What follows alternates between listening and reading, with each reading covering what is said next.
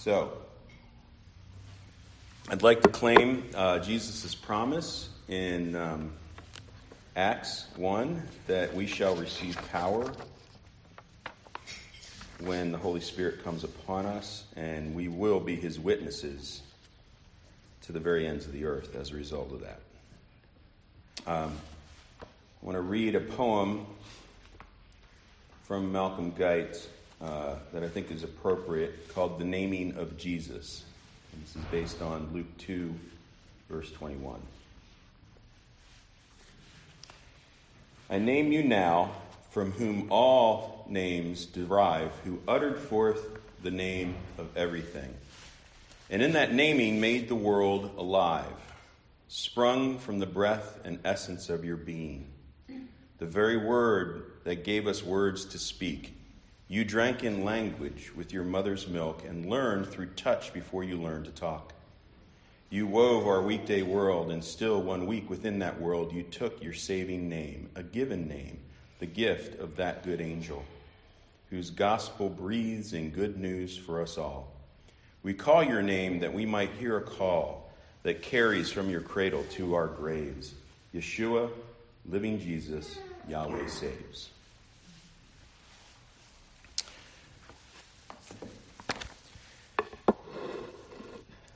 So, uh, taking up here this morning uh, the redheaded stepchild of parents. We know about Mary, and we should give honor, proper honor to Mary, the woman who bore God. She's very important to our world. You could say, in some ways, she's the second Eve. Uh, she did what the first Eve couldn't do. She obeyed the Lord. But we shouldn't forget the one that we don't know much about and hear about, and that is the stepfather. Not the blood father, but the stepfather of Jesus of Nazareth, Joseph. He is just, I think, as important as Mary. Think about it this way Would God have given the the job of fathering his divine son to just anyone. They would have had to at least had the character equal to the character in Mary. Right? Fathers are just as essential in raising children as mothers are. You just need to look at evidence statistically of what happens and the statistics of what happens to children when there isn't a father in the home. This is for another sermon, and another conversation, but it's male and female from the very beginning that even raised the Son of God. That's a hard thing to say in our culture. The thing I say in our culture that if I say it, I could get canceled. So be it. Male and female, he created them. So here we have this passage of uh, Joseph. He is betrothed to a woman of good character, Mary. And things seem to be going along fine as they prepare to unite together as husband and wife. But then news arrives that Mary is pregnant. And this would have taken time, obviously, to be seen. And this causes Joseph some uh, consternation. Uh, and so we have this incident that happens here of what happens with Joseph when he finds out that news. And from this passage, I want to basically talk about two main points about what this passage says to us about Joseph, but then what it also says to us about God. So, what does this say to us about Joseph? Well, if you look at the passage, you see the verses here where it says, um, and verse 19, and her husband Joseph, being a just man and unwilling to put her to shame, resolved to divorce her quietly. So, this is the first thing we find out about Joseph. Joseph, first of all, is, is stated to be a just man, a righteous man. And here, this righteous man, in his heart, decides that this is wrong, what has happened. Mary has obviously had sex with another man and has become pregnant. That is wrong. I can't unite with a woman like that. So I have to separate. But he doesn't do it publicly, he doesn't do it extravagantly. He doesn't post it as a Facebook post. He doesn't put it on Twitter. He doesn't get it at the top of the news. He decides to separate from her quietly, not wanting any more shame to come to her. Now, what an interesting thing. It says here that he's just, which essentially means he's righteous. It's translated as righteous in other parts of the, of the Bible. And we see that this righteousness is expressed through him saying and being unwilling to put Mary to shame and resolve to divorce her quietly. Joseph was a good man. Even while being sinned against, in quotes, in this case, Mary appearing to have had intercourse with another man, resulting in a, a pregnancy, was a severe betrayal of Joseph and their commitment to become husband and wife. Yet still, Joseph decides not to act in a way to utterly destroy Mary, because Joseph was a good man. Notice in this action, Joseph had planned to take that there is neither an ignoring of a sin nor the excessive act of destruction because of, or of a sin. There is present both truth, Joseph not wanting to marry a loose woman, and also grace, not wanting to put shame publicly to Mary. This action that he decided to do struck me as very similar to Jesus' actions in John 8, where it reads The scribes and the Pharisees brought a woman who had been caught, caught in adultery, and placing her in the midst, they said to him, Teacher, this woman has been caught in the act of adultery. Now, in the law, Moses commanded us to stone such women. So what do you say? This they said to test him, that they might have some charge to bring against him. Jesus bent down and wrote with his finger on the ground. And as they continued to ask him, he stood up and said to them, Let him who is without sin among you be the first to throw a stone at her. And once more he bent down and wrote on the ground. But when they heard it, they went away one by one, beginning with the older ones. And Jesus was left alone with the woman standing before him. Jesus stood up and said to her, Woman, where are they? Has no one condemned you? She said, No one, Lord. And Jesus said, Neither do I condemn you. Go and from now on sin no more. Grace, neither do I condemn you. Grace, not wanting to put Mary to shame. Truth, go and sin no more. Truth, he resolved to divorce her quietly. See the truth and the grace in there? Even as a righteous man. Jesus was the best of men and humanity.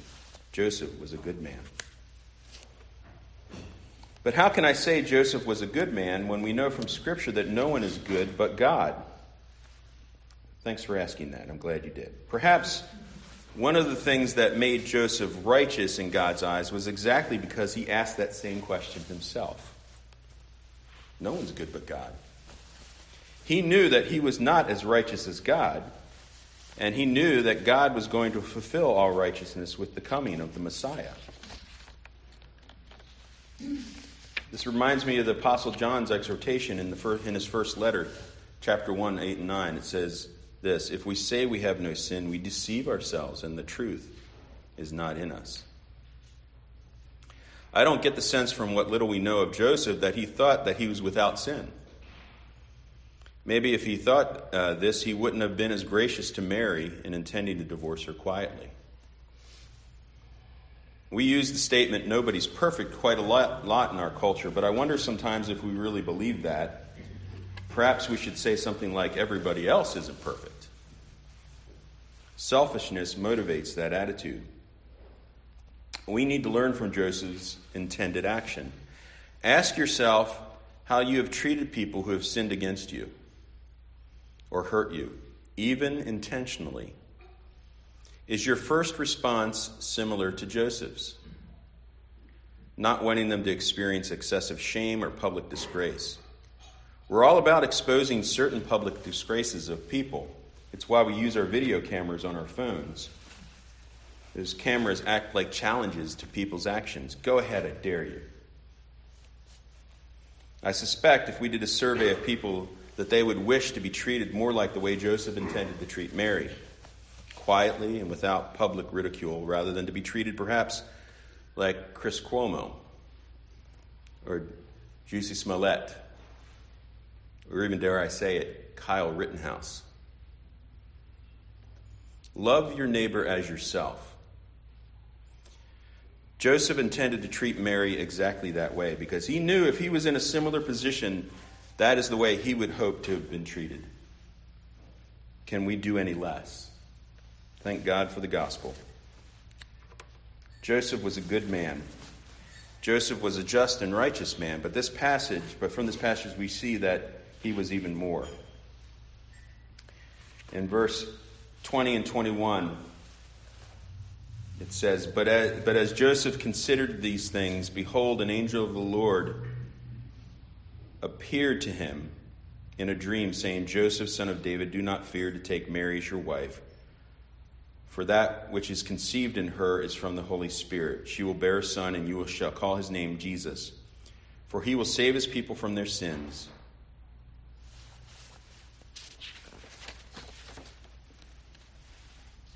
In verses 20 and 24, it says, When G- Joseph awoke from sleep, he did as the angel of the Lord commanded. He took his wife, but knew her not until she had given birth to a son.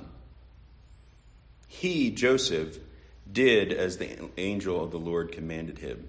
Not only is Joseph a just man, a righteous man, a good man, but he's also an obedient and faithful one to God. So he's not just just and righteous he's also obedient, obedient and faithful. R.T. France, in his commentary on this passage, states that when the grammatical tone of this moment where Joseph is considering his decision, it seems to show that when Joseph made up his mind to separate from Mary, there was no doubt in his mind he was doing the right thing. He was going to break off the relationship with Mary. A powerful intervention would seem to be needed to change Joseph's mind, and there can be no better one than a visit from God's messenger in a dream. Joseph goes to bed with every intention to end it with Mary and wakes up the next day with exactly the opposite intention. I don't think this was a response of fear. I don't think Joseph was afraid of God and that God was going to strike him down if he didn't, but it was one of clarity of what was really going on. And what was the clarity? First, Mary's conception was of divine origin. The angel told basically Joseph, it's not a normal pregnancy. Not even a miraculous normal pregnancy.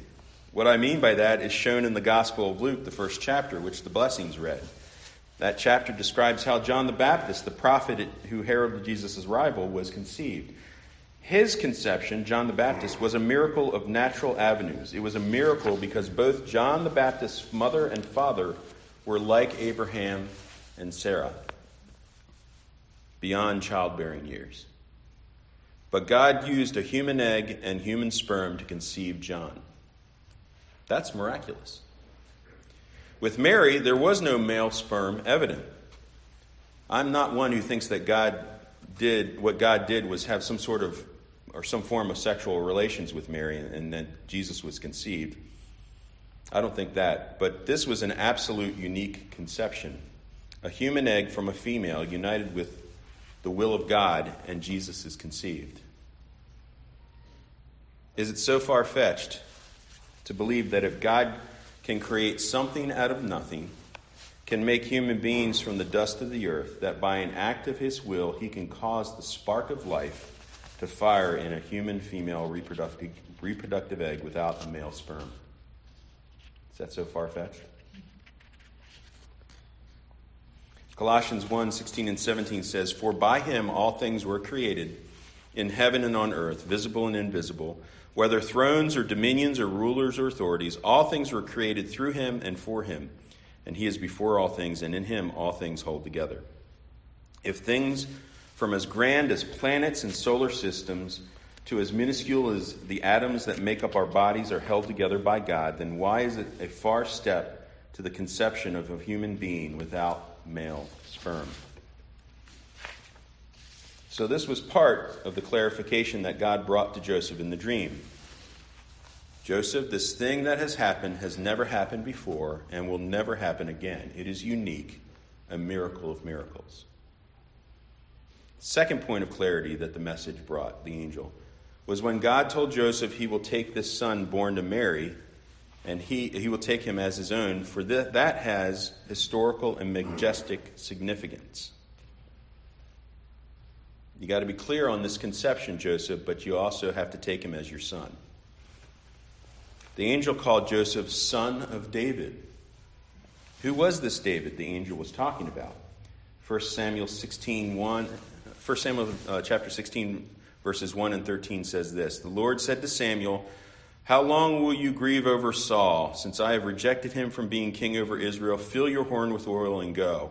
I will send you to Jesse the Bethlehemite, for I have provided for myself a king among his sons. Then Samuel took the horn of oil and anointed him in the midst of his brothers, and the Spirit of the Lord rushed upon David from that day forward. David was the first great king of Israel. He was the one described as a man after God's own heart. It is fitting that Joseph would be a descendant described as he is in this passage. But what is even more significant is the result of Joseph choosing to take Jesus as his adopted son. When the angel addresses Joseph as son of David, this messenger from God is acknowledging the significance of Joseph's forebears, his forefathers. He is saying, Joseph, you are a descendant of King David, and therefore you have a claim to the very throne of Israel. Why is this significant? It is significant in this case because of the act of adoption. Joseph was not uh, his first son's physical father. So God was saying to Joseph, You will take Mary as your wife, and you will adopt this child, this son. I was, as I was contemplating this point, this concept of adoption, it made me think of the times in the New Testament when this idea was used to describe, describe us and our relationship with God. And the word adoption uh, that is used in the New Testament, it's used five times by the Apostle Paul, three times in Romans and one each in Galatians and Ephesians. I'll read one to give you an idea how it is used. Romans 8:15 says this, "For you did not receive the spirit of slavery to fall back into fear, but you have received the spirit of adoption as sons, by whom we cry, Abba, Father. The word used here in another four, and in the other four instances is the Greek word huiothesia. Say that, huiothesia. Huiothesia. There are two words that make up this one word, adoption. One of those words means a son. The other word means to place or lay or set. So essentially, in the Greek, the word Euthesia, or adoption, means to place a son or daughter. So when God said to Joseph, You will take Mary as your wife, and you will have a son, and name him Jesus, what God was putting into place is the official placing of Joseph's son as an heir to the throne of David. This became official when, after Jesus was born, Joseph had him named Jesus. And the naming by Joseph was the official act of adoption. Jesus was placed as a son of David, just like his earthly father. How cool is that? Have you thought about this idea of adoption as it relates to your relationship with God? Brothers and sisters, you have, you have been placed into the family of God. You have been weothesied. You are sons and daughters of the King of Kings. And he has also called you brother. We are his family, and it won't end there. Revelation 5:10 says, and the lamb has made them a kingdom of priests a kingdom and priests to our god and they shall reign on the earth Not only are we sons and daughters and brothers and sisters, but we are also heirs with him. So the obedience and faithfulness of Joseph was significant in that it set Jesus in the line of David as an heir. Joseph was not only a righteous man, but he was also an obedient and faithful one. This passage shows us Joseph's righteousness and also his obedience. So it shows us Joseph was a good or righteous man, and it shows us that he was an obedient one. But what does this passage tell us about God? Verse 21 She will bear a son, and you shall call his name Jesus, for he will save his people from their sins. This passage shows us that God is salvation. That is literally what the name of Jesus means, as, as Fred said earlier. God saves. That's what Jesus means. So, what is Jesus saving us from? Well, as it says here, our sins. But that word can seem ubiquitous and confusing to us because it is an old and religious word. So, what might be a better way of communicating this word? I think a helpful way to look at it might be to use the word consequences. It's not an exact one to one, but it's important. Jesus is saving us from the consequences of sin. And what are those consequences? Romans 6:23 says it clearly, the wages of sin is death.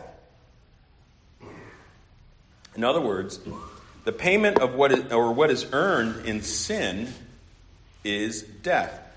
Death is what entered the world at the start of Adam and Eve's transgression, which I'll talk about soon. But what but what death is in this case is not necessarily a ceasing to exist in physical life, nor is it an end. What it means here is separation. Death means to separate.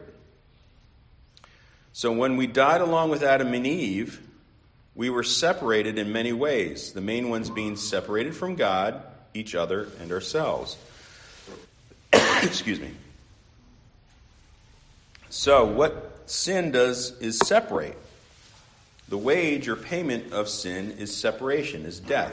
When we die physically in this world, we are separated from our physical bodies. Our, our souls and spirits are separated. That's what death means. This is why the apostle Paul writes in Romans 5:13, "Therefore just as sin came into the world through one man, and death through sin, and so death spread to all men because all sinned." Sin or separation came through a man, Adam.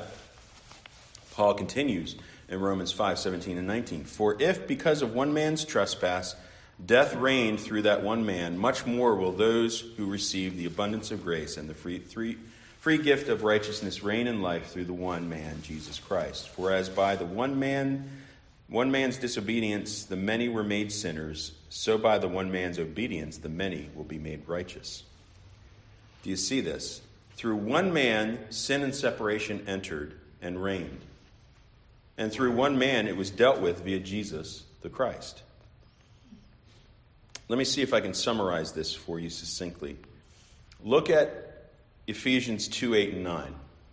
Open that up if you have it. I'll put it on your, your iPhones. Ephesians 2 8 and 9, which says this For by grace you have been saved through faith, and this not of your own doing, it is a gift of God not a result, not a result of works, so that no one may boast. Did you know that the entire, uh, the real heart of the gospel is pretty much summarized in this one verse? Let me help you with that. Let me define some of the words here. For by grace, what is grace? Well, grace technically is an undeserved gift. It is getting something that you don't deserve. So if you deserve one thing and you get exactly the opposite, that's like grace. So if you deserve death and you don't get it, that's grace. You've been saved. Another way of saying saved is rescued. You've been rescued. As it says, he will save his people from their sins. What, in this case, have we been rescued from? Well, the wage of sin, right? Death. We've been saved or rescued from death. Through faith, what is faith? Faith is trust. You need an object in, in, to trust or have faith in in order for faith to be faith. And trust in what? Well, we, we trust in Jesus' life, death, and resurrection. So we could read this summary of the gospel in this way For by an undeserved gift, we have been rescued from death through trusting in Jesus' life, death, and resurrection. Did you catch that? For by grace you have been saved through faith. For by an undeserved gift,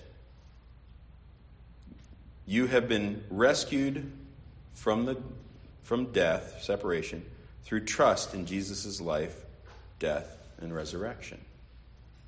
And this not of your own doing, it is a gift of God, not as a result of works, so that no one can boast. If you ever find yourself unable to summarize the gospel for some, with somebody and they say, Well, what is the gospel? Go to Ephesians 2 8. Define those three words grace, saved, and faith, and tell them. That's the heart of the gospel. So, this passage shows us that God is our salvation. What else does it show us about God? Well, I want to go back to a part where I was talking about Adam and Eve, and as Paul summarized sin entering the world through them.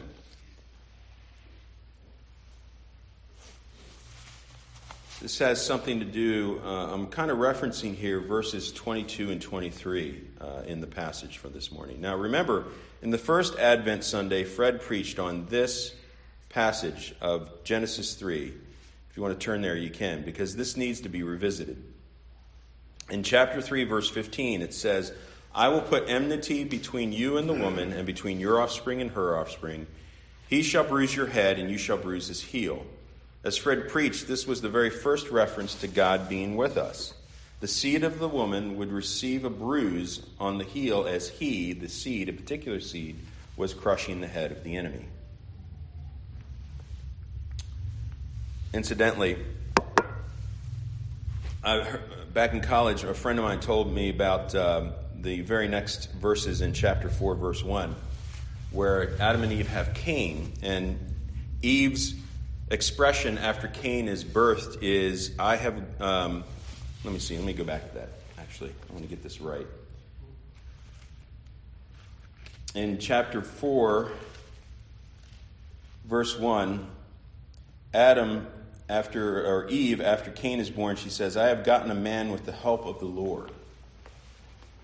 Well, my uh, Bible study leader at the time said, some have translated this passage, that verse, a little slightly differently. It doesn't destroy the meaning of what has been translated there. It just is an interesting way of looking at it. But some have thought that what Eve really said is, I have gotten a man, comma, the Lord. She was there when God said, A seed of you is going to destroy the serpent's head. The very next chapter, Eve is saying, I have gotten a man and they, we put in there with the help of the Lord, which necessarily isn't a bad translation, but it could be I've gotten a man. It's the Lord. This is the seed, right? This is the one. It's going to crush the head. Interesting thought, isn't it? Anyway, back to the passage. Now, these verse, words from God in verse uh, chapter Genesis chapter three, verse fifteen, were the very first pronouncements of the consequences of the first sin. And this happened thousands of years before this moment when the angel visited Joseph and said, He will save his people from their sin. And the verse that Matthew references here uh, about the virgin is from Isaiah 7. And that happened hundreds of years before this dream visitation of Joseph. So, from the very beginning, God pronounces right after sin that there will be a particular seed that will crush the enemy's head. Uh, we're reminded again through Matthew here in Isaiah 7, which is hundreds of years after that, and hundreds of years before Joseph has this dream, that this is stated again. There will be somebody who will come, of this case, of a virgin. God promises from the very beginning this will be taken care of by a particular someone. He states this thousands and hundreds of years before actually bringing it to pass. Does that not show God's faithfulness? Does it not tell us his word is trustworthy? This passage shows us God is our salvation, and it shows us how faithful he is, that his faithfulness is long. What can we conclude and hope to apply about this passage? Well, from Joseph and his righteousness, we can learn that our righteousness is not dependent upon us. Though we benefit from following a good path, and that's what we should do, Joseph followed the law. He followed it in this instance. He was going to divorce Mary. We should do that, not because it makes us righteous. We should do that because we are righteous, declared by God. Should we act, exercise right living? Absolutely. We are now God's family, and His family lives to honor Him. But we also know that our family is completely dependent on, on Dad, on His grace. From Joseph's obedience, we have a great example of God not wanting sacrifice, but obedience. He wants His children to walk in His light. This is why we have each other in this pilgrim path. But more importantly, his Spirit to lead us on this path. But that's another sermon. We learn from God and his salvation and his faithfulness that we see clearly the life and work of Jesus of Nazareth. Jesus means God is our salvation, and he talked about that very person at the start of the darkness in Genesis 3. Should this not lend us encouragement in walking close with him? If he was committed to it so long ago, does that mean he's any less committed to that today? Should this not give us confidence to live another minute, another day for him? He doesn't leave us as orphans. We are his adopted, we are huiothesia children. We are his placed sons and daughters. Amen to that. Before I close in prayer, I want to read the final poem from Malcolm Guite. a book called The Singing Bowl. This is called Descent. They sought to soar into the skies, those classic gods of high renown. For lofty pride aspires to rise, but you came down. You dropped down from the mountains sheer, forsook the eagle for the dove. The other gods demanded fear, but you gave love. Where chiseled marble seemed to freeze their abstract and perfected form, compassion brought you to your knees. Your blood was warm. They called for blood and sacrifice. Their victims on an altar bled. When no one else could pay the price, you died instead. They towered above our mortal plane, dismissed this restless flesh with scorn aloof from birth and death and pain, but you were born. Born to these burdens, born by all, born with us, all astride the grave, weak to be with us when we fall, and strong to save. Let me pray. Jesus, thank you so much for your earthly father, the one you adopted, who adopted you, Joseph. Thank you for the example he gives us. That he is not to be forgotten, that he was the father that raised you. He was the one chosen by your heavenly Father to raise you, and for good reason. Thank you that he was a just man and the obedient one. May we also exercise those characteristics. Thank you that this shows, this passage shows your salvation. your Jesus. Yahweh saves. And that your long faithfulness, that faithfulness that goes from the very moment after the very first sin that caused all this turmoil.